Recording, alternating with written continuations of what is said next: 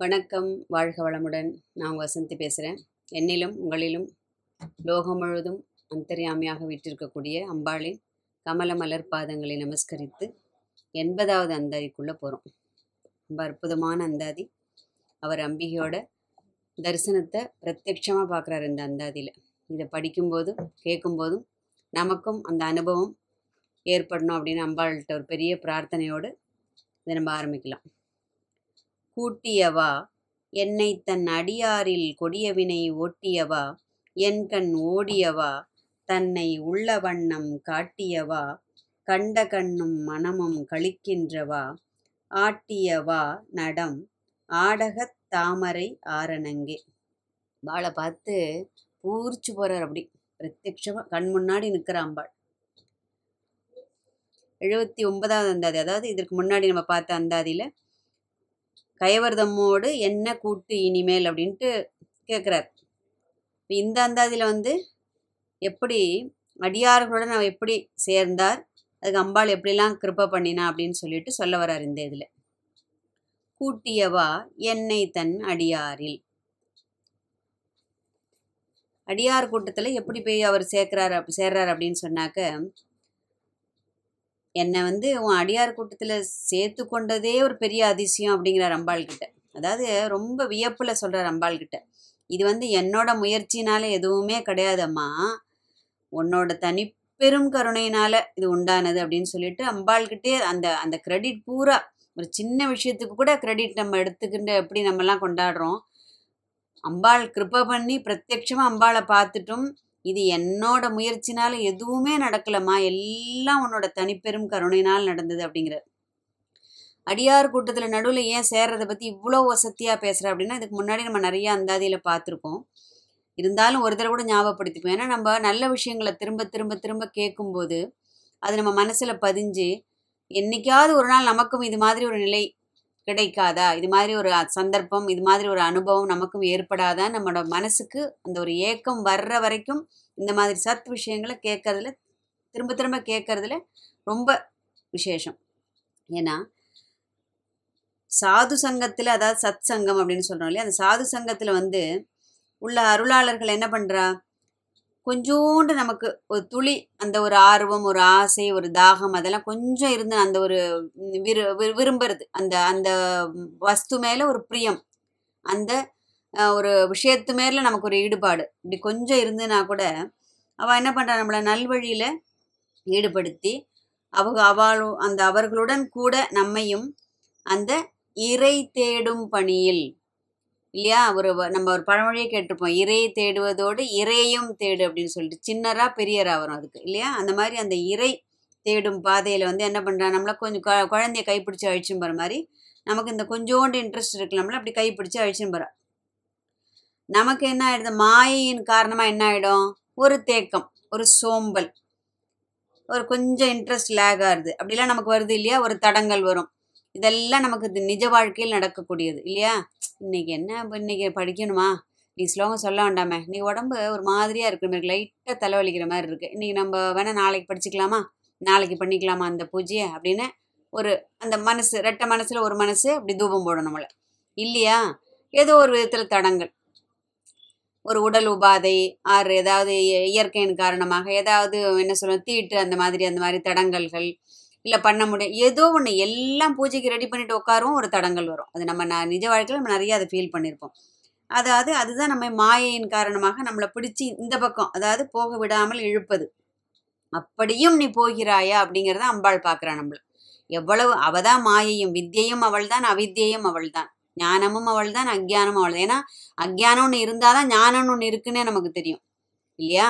அதே மாதிரி அவித்தியை இருக்கிறதுனால தான் வித்தியை தேடி போகிறோம் நம்ம.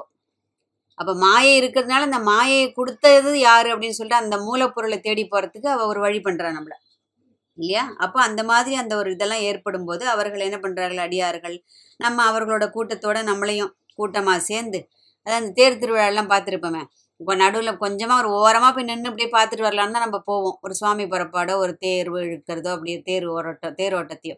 ஆனால் என்ன ஆகிடும் அந்த கூட்டத்தில் அப்படியே நம்ம நடக்கவே வேண்டாம். அப்படியே மகுந்துட்டே தள்ளின்னு போயிட்டு அங்கே எங்கேயோ நம்ம போயிட்டு சுவாமிக்கு பக்கத்தில் போய் நின்றுவோம் அந்த மாதிரி நம்மளை நமக்கு நிறைய அந்த அனுபவங்கள் ஏற்பட்டிருக்கும். அப்போ அந்த மாதிரி அவர்கள் நம்மை அழைத்து சென்று விடுவார்கள். அந்த சத் விஷயங்களை படிக்கும் போதும் கேட்கும் போதும் அவர்களோட பழகும் போதும் நமக்கு என்ன ஆயிடும்? அந்த அவர்களுடைய அந்த ஒரு ரசம் நமக்கும் அந்த சாரம் நமக்கும் கிடைக்கும் இல்லையா? அந்த கடைநிலையில் இருந்தாலும் அவர்கள் வந்து கை தூக்கி விட்டு நம்மை உயர்கதிக்கு அழைத்து செல்லும் அருளாளர்கள். அதனால தான் அடியவர்கள் கூட்டத்தில் சேர்வது மிக முக்கியம்னு சொல்லிட்டு திரும்ப திரும்ப திரும்ப அவர் வலியுறுத்துறார் எல்லா அந்தாதியிலையும் இல்லையா? கொடிய வினை ஓட்டியவா. இப்போ என்னாச்சு? அடியார்கள் கூட்டத்தில் சே அம்பாள் சேர்த்து விட்டுட்டா. சேர்த்து விட்டது என்னாச்சு? ஒரு அதுவே பெரிய பாக்கியம்.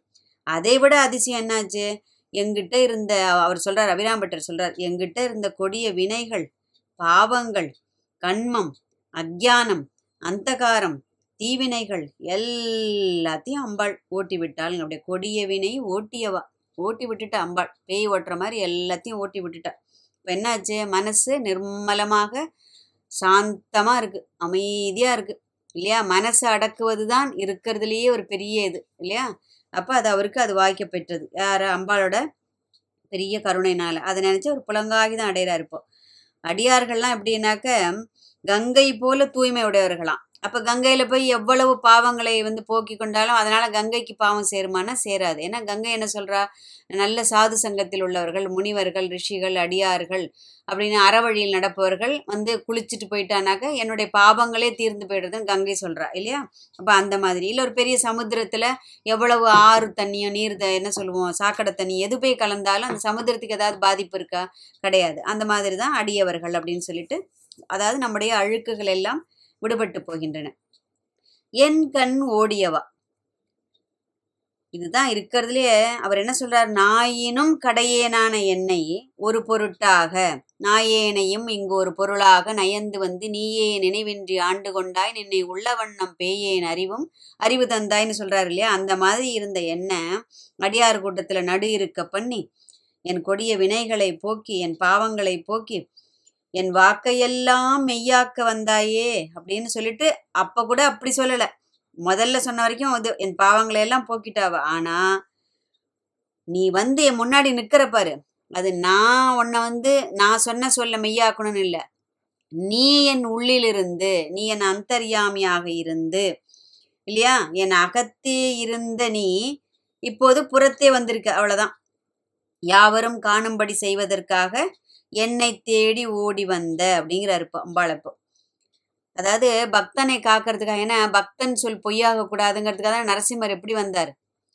இதில் நம்ம பார்க்கணும். ஓடிய வாங்குறாரு அதாவது அம்பாள் வந்து மெதுவாக நடந்தெல்லாம் வரல மெதுவாலாம் வரல. எப்படி கஜேந்திரனை கஜேந்திர மோட்சத்தில் கஜேந்திரனை காக்கிறதுக்கு ஆதி மூலமேன்னு கூப்பிடுறதுக்குள்ள பெருமாள் வ- வஸ்திரம் மேலே அங்கவஸ்திரம் இல்லையா அவன் கருடன் அப்- அவருக்கு அந்த குரலை கேட்டதும் கருடன் வந்து கீழே நின்னுட்டாராம். அப்படியே தாவி குதிச்சு ஏறி ஓடி வந்து கஜேந்திரனை வந்து இது பண்றார் காத்து ரட்சிக்கிறார். அதே மாதிரி நரசிம்ம சுவாமி என்ன பண்றார்? பக்தன் பிரகலாதனுக்காக பூனை பிளந்து ஓடி வர்றார் அப்படி. இல்லையா? அப்ப அந்த மாதிரி பக்தனுடைய அந்த ஒரு துன்பம் வந்தால் அவனுடைய துயரை துடைப்பதற்காக பகவான் வந்து மெதுவாக வருவது கிடையாது. ஏன்னா பாக்கி ஸ்லோகத்துலலாம் அம்பாள் வந்து ஹம்சம் போல் நடக்கிறாள் அதெல்லாம் பார்க்கணும் இதுல எப்படி வர ஓடி வராளாம். அவரை வந்து இதுக்கு மேல என் பக்தன் கஷ்டப்படக்கூடாது அப்படின்னு சொல்லிட்டு. அப்ப நீ ஓடி விரைந்தோடி வந்தாயே அப்படிங்கிற குறிப்பிடுறாரு அந்த இடத்துல. அதாவது எங்கிட்ட நீ வந்ததுல பெருமை கிடையாது. உன் தனிப்பெரும் கருணையினால் நீ விரைந்து வந்து உன் வாக்கை நீ மெய்யாக்கினாய். அப்ப என்ன சொல்றார்? சொன்னதும் நான் கிடையாது. நிஷ்டையில இருந்ததும் நான் கிடையாது. மன்னர் கூட பேசினதும் நான் கிடையாது. இன்னைக்கு அமாவாசைன்னு சொன்னதும் நான் கிடையாது. அப்போ எதுவுமே செய்தது நான் அல்ல. அப்படின்ட்டார் கிளியரா அது இது இது மாதிரி இப்போ அருளாளர்களோட வாக்கெல்லாம் தான் நம்ம மனசில் எடுத்துக்கணும். எந்த விஷயத்தையும் செய்வது நான் அல்ல. இல்லையா? அது நம்ம முதல்ல அதை நினச்சிக்கணும். தன்னை உள்ள வண்ணம் காட்டியவா? வே- தன்னை உள்ள வண்ணம் காட்டியவா? கண்ட கண்ணும் மனமும் கழிக்கின்றவா? அதாவது தன்னை வெளிப்படுத்திட்ட அம்பாள் இப்போ. அது மட்டும் போருமா? ஏன்னா அவ முன்னாடி வந்து நின்னா கூட அதை உணரக்கூடிய பக்குவம் நமக்கு ஏற்பட வேண்டும். இல்லையா? அவ ஒவ்வொரு நிமிஷமும் நமக்கு ஏதாவது ஒரு விதத்துல கருணை பண்ணிட்டே தான் இருக்கா. ஆனா அதை உணரக்கூடிய பக்குவம் தான் நம்ம கிட்ட இல்லை. இல்லையா? அது இந்த இடத்துல அது ரொம்ப ரொம்ப அழகா அவர் சொல்லியிருக்கார். நீ வந்து நிக்கிற அதை உணரக்கூடிய அனுபவத்தையும் எனக்கு தந்த அப்படிங்கிறார். இல்லையா? ஏன்னா அம்பாளை பார்க்கறதுக்கு நம்மளுடைய இந்த சாதாரண இந்த நே நேத்திரங்களால் முடியவே முடியாது. நமக்கு அம்பாள் வந்து ஒரு திவ்ய சக்ஷு தரணும். நம்முடைய அந்த ஞானம் என்னும் அந்த நெற்றிக்கண்ணை அவள் திறக்க வேண்டும். அது மூலமாக தான் நம்ம அந்த மெய்யறிவை அந்த சொரூபத்தை அந்த சுயம் பிரகாசத்தை நம்மளால பார்க்க முடியும். அதை அப்போ பார்க்கணுன்னாலும் அவளுடைய கருணை வேணும் அவள் முன்னாடி வந்து நின்னா கூட அவளை நம்ம பார்க்கணுன்னாலும் அவளுடைய கருணை வேணும் எப்படி? அர்ஜுனன் எப்படி உறவு கொண்டாடி மாமா மச்சான்னு சொல்லிட்டு கிருஷ்ணனை கூடவே வச்சுட்டு இருக்கான். தன்னுடைய சகாவா வாடா போடான்னு கூப்பிடுறான். போர்க்களத்தில் பகவான் வந்து தான் தான் பரபிரம்மன் அவனுக்கு காமிக்கிறதுக்கு விஸ்வரூப தரிசனம் எடுத்ததும் வாய் குழறது. எனக்கு உன்னை பார்க்கறதுக்கே முடியலன்னு பகவான் திவ்ய சக்ஷு கொடுக்குறான். அது ஃபுல்லாக பார்த்ததுக்கு அப்புறம் அவனுக்கு என்ன பண்ணுறதுனே தெரியல. அப்போது பகவான் பிரத்யட்சப்பட்டாலும் பகவானை நாம் காணவும் உணரவும் அனுபவிக்கவும் அதற்கும் அவனுடைய கருணை வேணும். இல்லையா? அப்போ அந்த பிரத்யட்சமாக பார்க்க போகிறதும் என்ன ஆயிடுறது? அந்த உண்டான தகுதியும் அவள் கொடுத்துட்றா. கொடுத்ததும் இப்போ என்ன ஆயிடுச்சு? அம்பிகையே அம்மா நீ எப்படி எப்படியோ நீ அப்படியே என்னை ஆண்டு கொண்டு கருணை புரிந்தாய் அப்படிங்கிறார். இதுவும் இப்போ வந்து நீ எனக்கு கொடுத்த பாக்கியம்னு நான் சொல்ல மாட்டேன். நீ உன்னுடைய கருணையினால் என்னை ஆண்டு கொண்டாய் அப்படிங்கிறார். இந்த அப்படியே உள்ளம் நெகிழ்ந்து மெய்ப்புலகமாகி பாடுறார் இந்த பாட்டை. கண்ட கண்ணும் மனமும் கழிக்கின்றவா அம்பிகையோட திவ்ய சுரூபத்தை கண்ணார பார்த்தாச்சு. மனசால பருகியாச்சு. அந்த கண் வழியே மனசுல புகுந்துதான் அது. நிறைந்து நிற்கின்ற அந்த திவ்ய ஸ்வரூபம் கண்டு அவர் என்ன பண்றார்? பேரானந்த பெருவள்ளத்தில் திளைக்கிறார் அப்படியே. நாயேனையும் இங்கு ஒரு பொருளாக நயந்து வந்து நீயே நினைவின்றி ஆண்டு கொண்டாய்ங்கிற அந்த வாக்கு மெய்யா போச்சு இல்லையா? அது உண்மையா எடுத்துப்போம். அப்ப அந்த அறியும் அறிவு அப்படிங்கிறது அனுபவத்தோடு கூடி இருக்கின்ற அறிவுக்கு தான் அறியும் அறிவுன்னு பேர். இப்போ அவர் என்ன பண்றார்? அனுபவத்தோட அந்த கண்டுகளிக்கும் பேரை நமக்கு சொல்கிறார் ஆட்டியவா நடம். தன்னை மறந்து ஆடுறா இப்போ ஏன்னா உடலும் லேசாக போயிடுது. ஏன்னா உடல்ல இருக்கிற எல்லா தீவினைகளையும் அவள் போய்கிட்டா உள்ளம் நிர்மலமா இருக்கு. உள்ளமும் லேசா இருக்கு. எடையற்று இருக்கு இப்போ ரெண்டும். அப்போ அவரும் அம்பிகையும் வேற வேற இல்லாம ஒன்றாக கலந்த அந்த ஒரு ஐக்கிய இதுல ஆடுறா இப்போ. ஏகமாகி போனது. இரண்டு கிடையாது இப்போ. அதனால வந்து அம்பாள் என்ன பண்றா? ஆனந்த நடனம் ஆடுறா. இப்போ அம்பாளா அவரான்னு தெரியல. அந்த அளவிற்கு அவர் வந்து வந்து ஆட்டு வித்தால் யார் ஒருவர் ஆடாதாரே கண்ணா? அப்படின்னு சொல்லிட்டு நம்ம பார்க்க கண்ணதாசனோட பாட்டு நமக்கெல்லாம் ஞாபகம் இருக்கும். அது ஆக்சுவலி அப்பர் சுவாமிகளோட பாட்டு ஆட்டு வித்தால் ஆரொருவர் ஆடாதாரே அடக்கு வித்தால் ஆரொருவர் அடங்காதாரே ஓட்டு வித்தால் ஆரொருவர் ஓடாதாரே உருகு வித்தால் ஆரொருவர் உருகாதாரே பாட்டு வித்தால் ஆரொருவர் பாடாதாரே பணிவித்தால் ஆரொருவர் பணியாதாரே காட்டு வித்தால் ஆரொருவர் காணாதாரே காண்பார் கண்ணுதலாய் காட்டா காலே அப்படின்னு அப்பர் சுவாமிகள் பாடுறார். அந்த மாதிரி அம்பாள் ஆட்டு விற்கிற அவரை. ஆடகத்தாமரை ஆரணங்கே அப்படிங்கிறார். இப்படிப்பட்ட அனுபவத்தை தந்த அந்த பேரழகி எம்பெருமாட்டி அபிராமி அண்ணன் என்ன பண்றா? தானே வந்து இந்த நாடகத்தை அவ தான் கதை திரைக்கதை வசனம் எல்லாம் இசை ஒலி ஒளிப்பதிவு சகலமும் அவ பார்த்துட்டா இப்ப கிளைமேக்ஸ் நடக்கிறது இப்போ. என்னாச்சு? அம்பாள் பிரத்யட்சப்பட்டு முன்னாடி நிற்கிற அவர்கிட்ட. அப்போ அப்போ அவர் சொல்றாரு நீ எங்கெல்லாம் இப்ப இப்ப எங்க வீட்டு இருக்கிறாள் அம்பா? அப்படின்னு சொல் அம்பாள் அப்படின்னு சொல்லிட்டு நமக்கு சொல்றாரு. இப்போ இதுக்கு முன்னாடியே நிறைய இதுல நம்ம கிட்ட சொல்லியிருக்காரு. இல்லையா? அருணாம்புயத்தும் என் சித்தாம்புயத்தும்னு ஒரு பாட்டு நம்ம கேட்டிருக்கோம் இல்லையா? அந்த மாதிரி உரைகின்ற நின் திரு கேழ்வர் ஒரு பக்கமோ? அந்த இதுல பஞ்சமோ என்ற நெஞ்சகமோ? அப்படிம்பார் கடைசியில. இல்லையா? நீ தாமரையில உட்காந்துருக்கியா இல்லை என் நெஞ்சில உட்காந்துருக்கியா அப்படிம்பார். அப்படியே அவர் பாடி பாடி பாடி அவருடைய அந்த கனவை அவள் மெய்ப்பட வைத்து விட்டாள். இல்லையா? இந்த பாட்டு அதுதான் நமக்கு சொல்றது. இந்த அவர் அப்படியே நினைச்சு நினைச்சு அதான் நீ எதுவாக நினை எது எது நினைக்கிறாயோ அதுவாக ஆகிறாயின்னு பகவத்கீதையில சொல்ற மாதிரி நீ நெஞ்சத்துல இருக்கியோ? நான் ஒரு கீழ்நிலையில இருந்தாலும் என்னை நீ ஆண்டு கொண்டு விட்டாயோ? அப்படின்னு சொல்லி சொல்லி நிஜமாலுமே இப்போ அது நடந்துடுது இல்லையா? ஸோ அந்த ஆதார சக்கரங்கள்ல அம்பாள் இப்போ என்ன பண்றா? அப்படியே பொண்ணை மாதிரி தக்க தக்க தக்க தக்க தக்கன்னு மின்றா அப்படி.